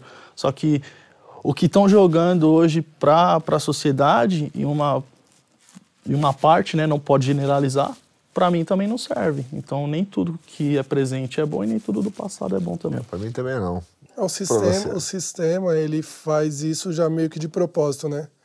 A criança que não tiver a referência de casa, ela vai buscar uma referência na rua. Uhum. E na rua, nem tudo que tem na rua é convidativo, né? Não é, não é bom. Né? Que a gente está no meio da rua fazendo brincadeira que a gente... Né? Não é mais... É, a gente não tem aquela pré-segurança que a gente tinha antigamente. Então, assim, a partir do momento que, que o sistema consegue colocar na mente da, né, da, da, pessoa ali, não só da criança, do, de diversos adultos também, que não consegue ter uma referência, ele consegue entrar ali e colocar aquele, aquela dúvida na cabeça, ele consegue né, levar para os caminhos que ele quer. Essa questão de a gente tem diversos exemplos onde a gente mora, a gente entra, a gente entra e sai de todos os lugares, graças a Deus nunca tivemos problema com uhum. ninguém. Mas assim, a gente vê que já é, que é, que é algo que já é pré-determinado. Você não é para você ter a sua referência dentro de casa que você vai vir aqui para fora aqui, a gente vai te convidar para umas paradas legal, supostamente, né? Sim. E aí deixa com nós que a gente. Então é nessa daí que vem perdendo força. Eu acho que o nosso objetivo em si, da, do que a gente faz, do que a gente promove, não só na questão dos carros, da questão cultural, é bem voltado a isso. A gente acho que já cansou de perder gente nossa por conta dessa, dessa questão que a gente está comentando, né? O mundo ele abraça, ele abraça e uhum. alguém, todo mundo é, necess, é carente de um afeto. Se o cara lá tá na esquina, lá deu um afeto, deu um CPF pro cara, o cara vai pegar e já era. Mas você vê, você mesmo aqui tá com um boné do cara que foi uma referência externa, que foi uma referência para milhões de brasileiros. Uhum. Foi o Senna, né? um heróizão. Não só porque ele gosta de carro e direção, uhum. mas porque. É, você acha que hoje que acontece na garotada, que quando tá na rua e aí vem aquela brisa errada lá e ele começa a, a escolher os heróis dele externos, talvez por causa da de que ele é, consiga resolver o problema imediato dele de dinheiro, porque o herói, no final das contas, é o dinheiro, ou é enfim, a falta de uma referência externa real, de um, um herói mesmo, de um cara que se diferencia. Entendeu? Por que a gente tem perdido tantos garotos para as coisas meio loucas do mundo, digamos assim? Eu acho que o consumismo em si, ele é muito potente, né? Ele é muito destruidor nessa questão. Hoje em dia, um moleque para quer ter um tênis de mil reais, de mil e quinhentos reais, mas não quer pegar um ônibus seis horas da manhã até as oito para estar lá na Paulista lá para sair de lá às 7 horas, chegar em casa às 10 horas da noite para comprar. Então, assim, não estou falando que é todo mundo, uhum. mas, assim, você quer, você quer se dar ao luxo, você tem que abrir mão de alguma coisa, né? Então, eu vejo que, que é bem nessa, nesse ponto, né? É, e na questão também de referência. Eu, nossa, era muito bom acordar de manhã, assistir a corrida do meu sendo aquela adrenalina, o Ronaldo Fenômeno fazendo o gol final da Copa. A gente não tem hoje não desmerecendo quem tá, né? Quem, uhum. As referências que a gente tem hoje em dia, mas também não tô sendo machista em falar que a Anitta é uma referência para nós, né? Não preciso ver uma mulher mostrando a bunda rebolando lá e falar que ela é a. Nossa, é o Brasil tá estampado no mundo, top, é o primeiro de não sei. Então, eu acho que é muito, a gente é muito carente nisso, de uma referência positiva e, e também de desprender um pouco do consumismo. Acho que para ser feliz não precisa você ter um, um iPhone de, de 10 mil reais, não precisa você ter uhum.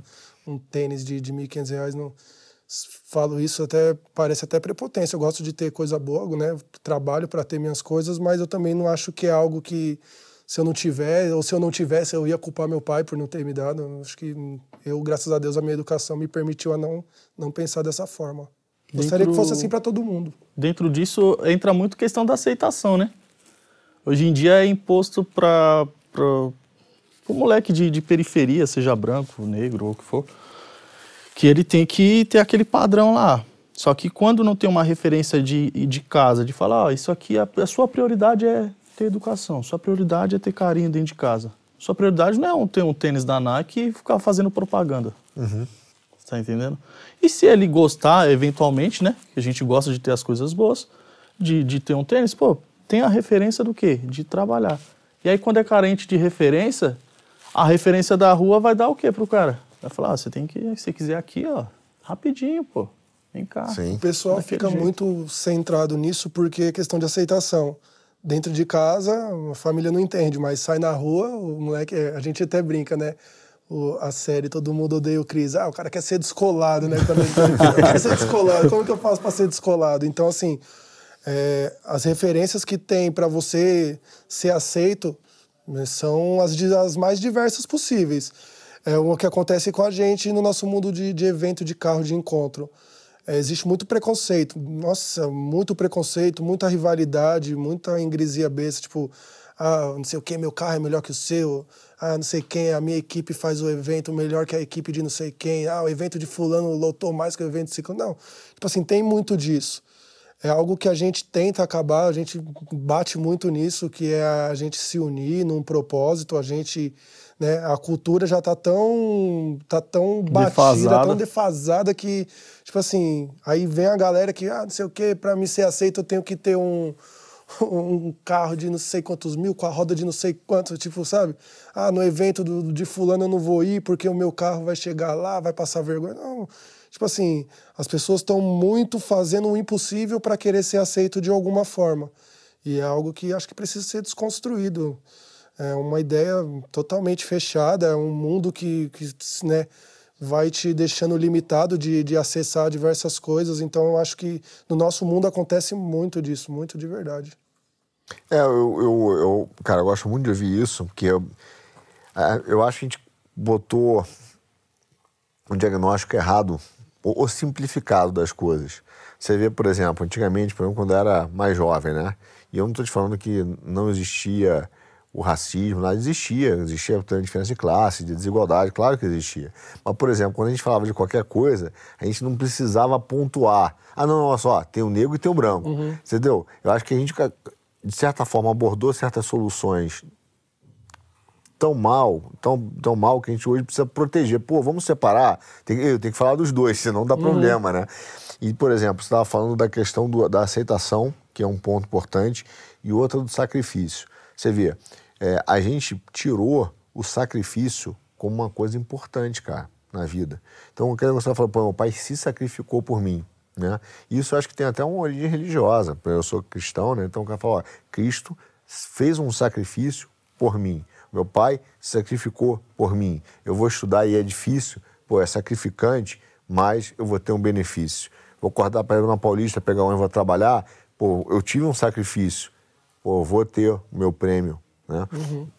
Ah, os heróis da, da revistinha, do livro que eu falei, o cara ia pra guerra, o cara ia, e pegava o, o navio porque ele ia cometer um ato heróico, então ele ia se sacrificar pela próxima geração. Então ele estava preparando um mundo melhor e a vida do cara faz sentido. Hoje, nós não estamos mais preocupados em. Nós tiramos isso da escola, tiramos isso do futebol, tiramos isso. Então o cara não se sacrifica mais e aquele sacrifício você fala, pô, é heróico. Aqui, ó, o cara conseguiu, mano. Aí ele levanta o braço, né, ganhou a luta, o futebol. Não, o sacrifício ele saiu da equação e agora é o seguinte, cara, você tem que ter prazer. E aí surge, não tem, não tem nada a ver com o dinheiro dela, ela faz o que quiser da vida, eu sou liberal nesse aspecto, né? nesse aspecto. O cara fala assim, pô, ah, a Ganita realmente virou e ganhou dinheiro. O fato de ganhar dinheiro não significa que ela produz algo de qualidade, não me representa como brasileiro. Então ela tá pelada lá, postar a bunda e ganhar dinheiro com isso. Cara, que ela quiser fazer, seja feliz. Uhum. Mas olha a diferença de um Senna, do Ronaldo Fenômeno, porque levantava a bandeira do Brasil lá, você fala assim, cara, é minha pátria, mano. Minha pátria. Uhum. Você olhava lá assim, ó, sou eu, cara. Chegava em qualquer lugar, A gente, o cara falava assim, sabe, você joga futebol, qualquer é, você chegava, viajava qualquer lugar, o cara queria bater uma bola contigo porque eles achavam que a gente jogava futebol igual o Ronaldo. todo mundo era o. era o... É igual o pessoal tem maneira de achar Pô, que todo brasileiro samba, né? É, hoje qual é, qual, é, qual é a imagem que passa da gente? Qualquer brasileiro faz o quê? Esse que é o problema, entendeu? Então vai tirando o senso de orgulho, vai tirando o senso de identidade. Aí o cara fala, cara, quem sou eu? Então tirou a religião, tirou a pátria, tirou a família. Quem é o cara? Ele não sabe. Aí chega alguém, dá uma, dá uma brisa lá no cara, dá umas ideias, vem para cá e ele fala, bom, eu sou isso aqui. E aí ele vai. Né? E aí, infelizmente, quando o cara vê, ele está sacrificando para os motivos errados, porque também é um sacrifício. Uhum. Ele acha que a facilidade é que nem filme de, do Shrek lá, né? Uhum. Que o cara fala, você não contrata aqui? aí o cara assina e fala, pô, ganhei meu tênis. Uhum. Só que a conta vem depois. Uhum. É e ela, em geral, ela é mais alta. A questão que você falou até da, da Anitta, o Brasil sempre foi visto como um país de turismo sexual, né? E por muito tempo a gente vem lutando para desconstruir uhum. essa imagem que a gente tem lá fora, né? Aí a nossa referência hoje é a Anitta, que vai lá para fora lá e, e faz o que faz. E o brasileiro, né, que mais conservador, que preza essa questão da família, não, não é exemplo não é exemplo para nós, né? Uhum. Mas, o, é, pra, particularmente para mim, acredito que para alguns, é muito negativo a gente ter essa imagem lá fora lá que o nosso país é turismo sexual, que aqui é tudo oba-oba, né? É complicado. É, a gente quer ser reconhecido uhum. pelo que a gente faz. Quando os caras tem lá na Zona Sul, pô, o cara acorda cedo, trabalha, o cara é um herói, mano. Uhum. De verdade. Não é um herói de, de, mentira. O cara tá trabalhando, sustenta a família, pô, se sacrifica. Entendeu? Foi o que você falou. É, tem Trabalho outro, domingo. Tem outro ponto, assim, que eu acho que os pessoal, os, os autônomos lá, né? Eu acho que deveria ter mais oportunidade, né? Tipo, as pessoas igual quando eu comecei. Quando eu comecei na área do envelopamento, eu era um Zé Ninguém. Né? Tipo, a pessoa, a pessoa começa a te ver assim, de um jeito que não, não tem futuro na vida. Você vai bater numa porta, ah, eu vou, vou no evento ali, você consegue ajudar nós para nós ir no evento, consegue pessoal, ah, não, você não. A pessoa, não é que a pessoa vai te falar, ela só pelo olhar fala, o cara começou tem dois meses, seis meses, ah, não dá pra te ajudar. Então, eu até um tempo atrás eu fui comprar um, uma ferramenta para fazer envelopamento. E aí a mulher até falou, falou, olha, desculpa, mas você tá localizado aonde? Eu falei, ah, tô localizado ali no bairro do. Do, do referência como Capão, que é tudo o mesmo bairro ali, né? Isso. Campo Limpo. Geralmente a pessoa não conhece o Campo Limpo, mas conhece o Capão. Então, eu falo, ó, tô localizado ali no Capão, tá? Ah, mas você tem que montar sua empresa ah, no Murumbi, ah, você tem que montar sua empresa em Moema. E a pessoa acaba, tipo, é, a, quer te desmotivar, né? Falar, não, mas por que, que eu não posso, tipo, fazer o meu trabalho na minha garagem? Por que, que eu não posso mostrar pro público o meu potencial no bairro onde eu tô? Uhum. Né? Então hoje, graças ao a Deus, né? Porque eu sou, eu sou evangélico, vou na igreja, confio muito em Deus, até conversei bastante com o Costa. É, vou falar um pouco da Altac, que a Altac sempre ajudou a gente. Claro, Desde vontade. o começo, sempre ajudando, desde o primeiro evento com mesmo o Zé Ninguém, a Altac sempre ajudou a gente. Minha, minha loja hoje é toda decorada com adesivo Altac lá, tudo bonitinho. Ao Marcelo Souza aí, que é o diretor de lá. E, e aí hoje, é, tanto pedir forças para Deus, hoje a minha empresa tá estourada, né? No bairro onde eu tô, uhum, as pessoas. Ah, o, o Herbert da Clínica Estética Envelopamento. Sempre estou participando, sempre tem evento, né? Igual o Danilo viu, semana passada a gente estava no outro evento num postinho, num encontrozinho, eu ando, já ando com dois metrinhos de adesivo ali, já olho ali o movimento, falou, posso fazer uma demonstração no seu carro ali e tal. Porque a pessoa que não conhece, ela vai conhecer o que? O produto e a mão de obra de quem está fazendo. Uhum. Então é da hora ver a pessoa tá ali. Tem até a questão da linha de corte, né? Que aí tem a linha, você coloca a linha, vamos supor, um, Vou falar um pouco da, do carro temático lá. Você vai fazer um carro da Marlboro. O cara faz um, uma, uma figura geométrica, a caixinha da Marlboro, né? Coloca um pedaço vermelho, um branco e coloca aquele Marlboro, o nome do Marlboro em cima. Então tem uma linha apropriada para aquilo, para o cara não pegar o vermelho, meter o estilete lá e cortar. Okay. Tem uma linha, você desenha o carro com a linha, coloca o adesivo, a linha corta. Uhum. Então nos eventos a gente leva essa linha, a gente coloca lá, faz um, um, um capu com três, quatro cores, para a pessoa ver como é que funciona. E aí a pessoa acaba olhando, oh, mas isso daí é envelopamento? Nossa, aí a, a, o aspecto do público. Quanto custa envelopar um carro? Do, Olha, do básico, a, a me, um básico hoje a média é de 2,5. Lá onde eu tô, 2,5. Então, um preço bem acessível, com é, mão de obra já? É. Material, tudo. Aí, bem acessível pro cara proteger é, o carro também, é, né? Fazer aí... jabá aqui pro irmão ali, né? É. Cristo, pô. E aí a gente está vencendo esses obstáculos, aí as pessoas vêm, todo evento que a gente vai, a gente procura o presidente da, do, do, do, do, da equipe, a gente fala sobre envelopamento. A pessoa acaba tipo, ah não, quer vir no próximo evento, traz uhum. aí, a gente vai te colocar aqui para as pessoas verem o que, que é. Então isso acaba sendo interessante por causa do município, por uhum. causa do, do Campo Limpo. A gente, a, a, eu quero ver o pessoal do Campo Limpo, tipo, vendo, é, ter outra visão do envelopamento né, pensar o mundo mais colorido. até brinquei com, com, o Danilo ontem lá no posto. Falei, não, já pensou aqui? Tipo, 100 carros, um de cada cor aqui, que lá só via carro azul, preto, vermelho. Já pensou cada carro com a cor aqui? É. Vou aproveitar essa questão do que o Herbert falou, do, do nosso bairro. É algo bem legal essa, essa questão de querer colocar o nosso bairro de atuação, de certa forma, no, na, na visão né, geral a gente tem um projeto lá que a gente participa que chama é, Futebol Social, que tem uma, uma ONG que organiza. Aí esse futebol social ele proporciona aquela questão de, de você vivenciar o que é ser um jogador de futebol. Um exemplo, é, ele une diversas comunidades e aí essa comunidade forma o time. Aí essa ONG faz a seleciona os, a garotada ali para jogar uma etapa de um campeonato mundial que acontece em diversos países. Então, Sensacional. É, a gente já teve a oportunidade de, de participar de várias edições. Aí tem amigos nossos que viajou para a Itália representando a seleção brasileira, patrocinado por marcas aí conceituadas de material esportivo.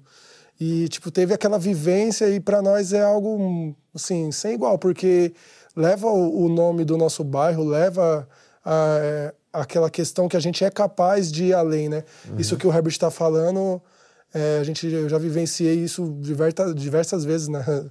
Eu já trabalhei em lugares com pessoas que eu falo assim que hoje que para um nicho determinado fala não, não acredito, é impossível você ter trabalhado com essa pessoa. Eu falo não, tá bom então. Tipo assim, mas não se vangloriando, mas eu vejo que é uma questão de você bater e ter, ter um norte, ter um foco. É, ele quer ser reconhecido, ele, graças a Deus, está sendo reconhecido pelo trabalho dele. A gente Amém. já ajudou diversas pessoas a ser reconhecida por um, por um propósito, por um objetivo que tinha. Então, eu acho que se todo mundo levar ao pé da letra essa questão da, dessa somativa de unir forças, eu acho que dá para ser algo bem sólido, né? bem, como que eu posso dizer, bem específico para um todo, para um, motivar outras pessoas e todo mundo ser um multiplicador de alguma coisa positiva. Pô, cara, muito legal mesmo o que você falou. Então, Danilo, infelizmente, infelizmente, cara, passa rápido a conversa com o carro, né? Bom demais, tá né? bom. Não é isso? Tá Vamos para as considerações finais aqui um pouco do nosso, do nosso programa. É, queria agradecer a todos vocês. Queria não, que depois o Carlão briga comigo. Eu quero agradecer a todos vocês por estar aqui. Suas considerações, Danilo? Eu gente... faço das suas as minhas palavras é, em nome de, de todos nós do, do, da equipe dos guerreiros, né? Que a gente se denomina assim agradecer a oportunidade de estar aqui, de estar falando um pouco sobre, sobre nós, sobre nosso estilo de vida, estar tá podendo trazer também um pouco de acesso à informação sobre nosso dia a dia, as coisas que, que nós fazemos. Agradecer o Costa também, que está sendo um elo né, uhum. muito forte entre a gente, assim, está ajudando muito. E convidar todo mundo a conhecer o nosso mundo, conhecer o mundo dos eventos, conhecer o mundo dos carros, e não só também esse nosso mundo, convidar todo mundo a conhecer a cultura, a conhecer mais sobre educação e fazer com uhum. que isso se multiplique aí para todo mundo. E quem quiser acompanhar os eventos, ou participar, ou ter acesso ao... Faz um jabá aí do Instagram ou do contato, pô. Tem o Instagram, né, que é, é arroba osguerreiros, underline, eventos. Uhum. Tem também o Instagram da empresa do Herbert, que ele vai passar aí também. Beleza, obrigado. Herbert, ah. antes de você começar a sua consideração final, quer dizer que a tua história me emocionou muito. Você ah, é um eu... exemplo aí para todo mundo, porque que negócio, começou lavando o carro e foi criando, foi, viu na internet um curso, cara, correu atrás. É, você vê que a internet tem coisas boas também, né? Uhum. Não é só as besteiras que a gente Sim. falou. Então basta o cara ter uma orientação e ele de repente consegue né, até buscar alguma coisa. E, e diria para você, cara, obrigado pela tua história também e que você é um exemplo para nossa garotada e que seja um exemplo para a garotada de quem a gente corre atrás e levanta a cabeça e como bom cristão aí também reflete quem Deus é. Obrigado pela tua história, viu? Queria passar para você as tuas considerações aí. Ah, eu quero agradecer né, a oportunidade de estar aqui, né? É... Agradecer a todos por pelas oportunidades, né, pelas portas abertas, que às vezes a gente passa pela essa situação, né? E os momentos que eu passei não foram fáceis, mas sempre acreditando no bom Deus, né, pelas, pela, pelas derrotas que nós passamos, pelas, pelas portas que estão se abrindo agora, pelas vitórias, né?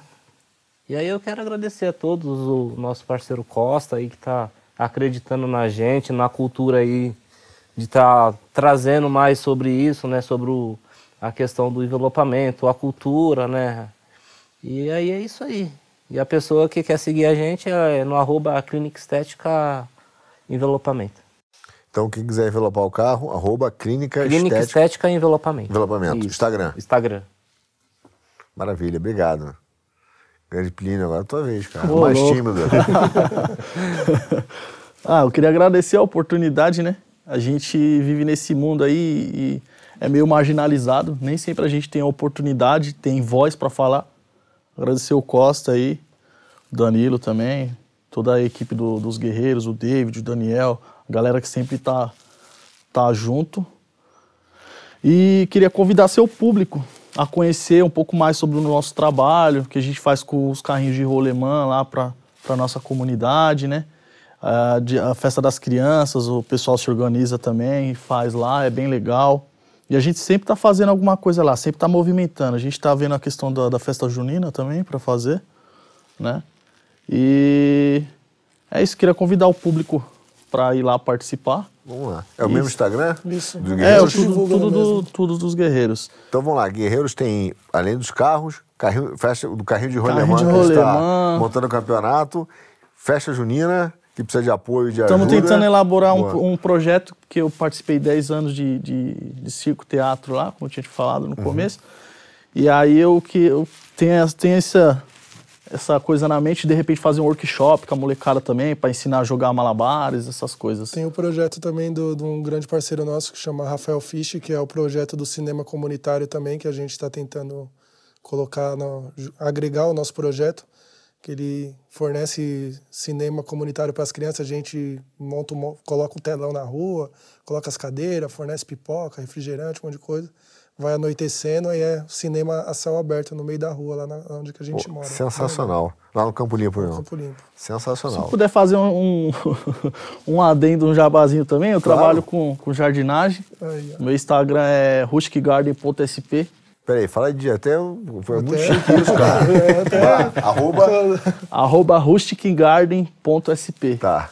Aí a gente elabora lá uns jardins bonitos lá, corta umas gramas, faz poda de árvore. Ah, isso é só, é importante. Já só chamar importante. lá. É. Maravilha, cara. Obrigado, Obrigado então. pela oportunidade. Obrigado a todos vocês. Pessoal, queria agradecer pelo esse papo de hoje aqui com os guerreiros, com o Ebert, para a gente falar um pouco né, sobre carro, família, etc. E não esqueça de seguir os guerreiros no Instagram o rusticgarden.sp? Isso, exatamente. .sp, e ajudar também os projetos sociais lá, entrar aí no carrinho de rolemã, você vai ver, de repente a gente vai até transmitir ao vivo esse campeonato de rolemã. Até a próxima aí, obrigado.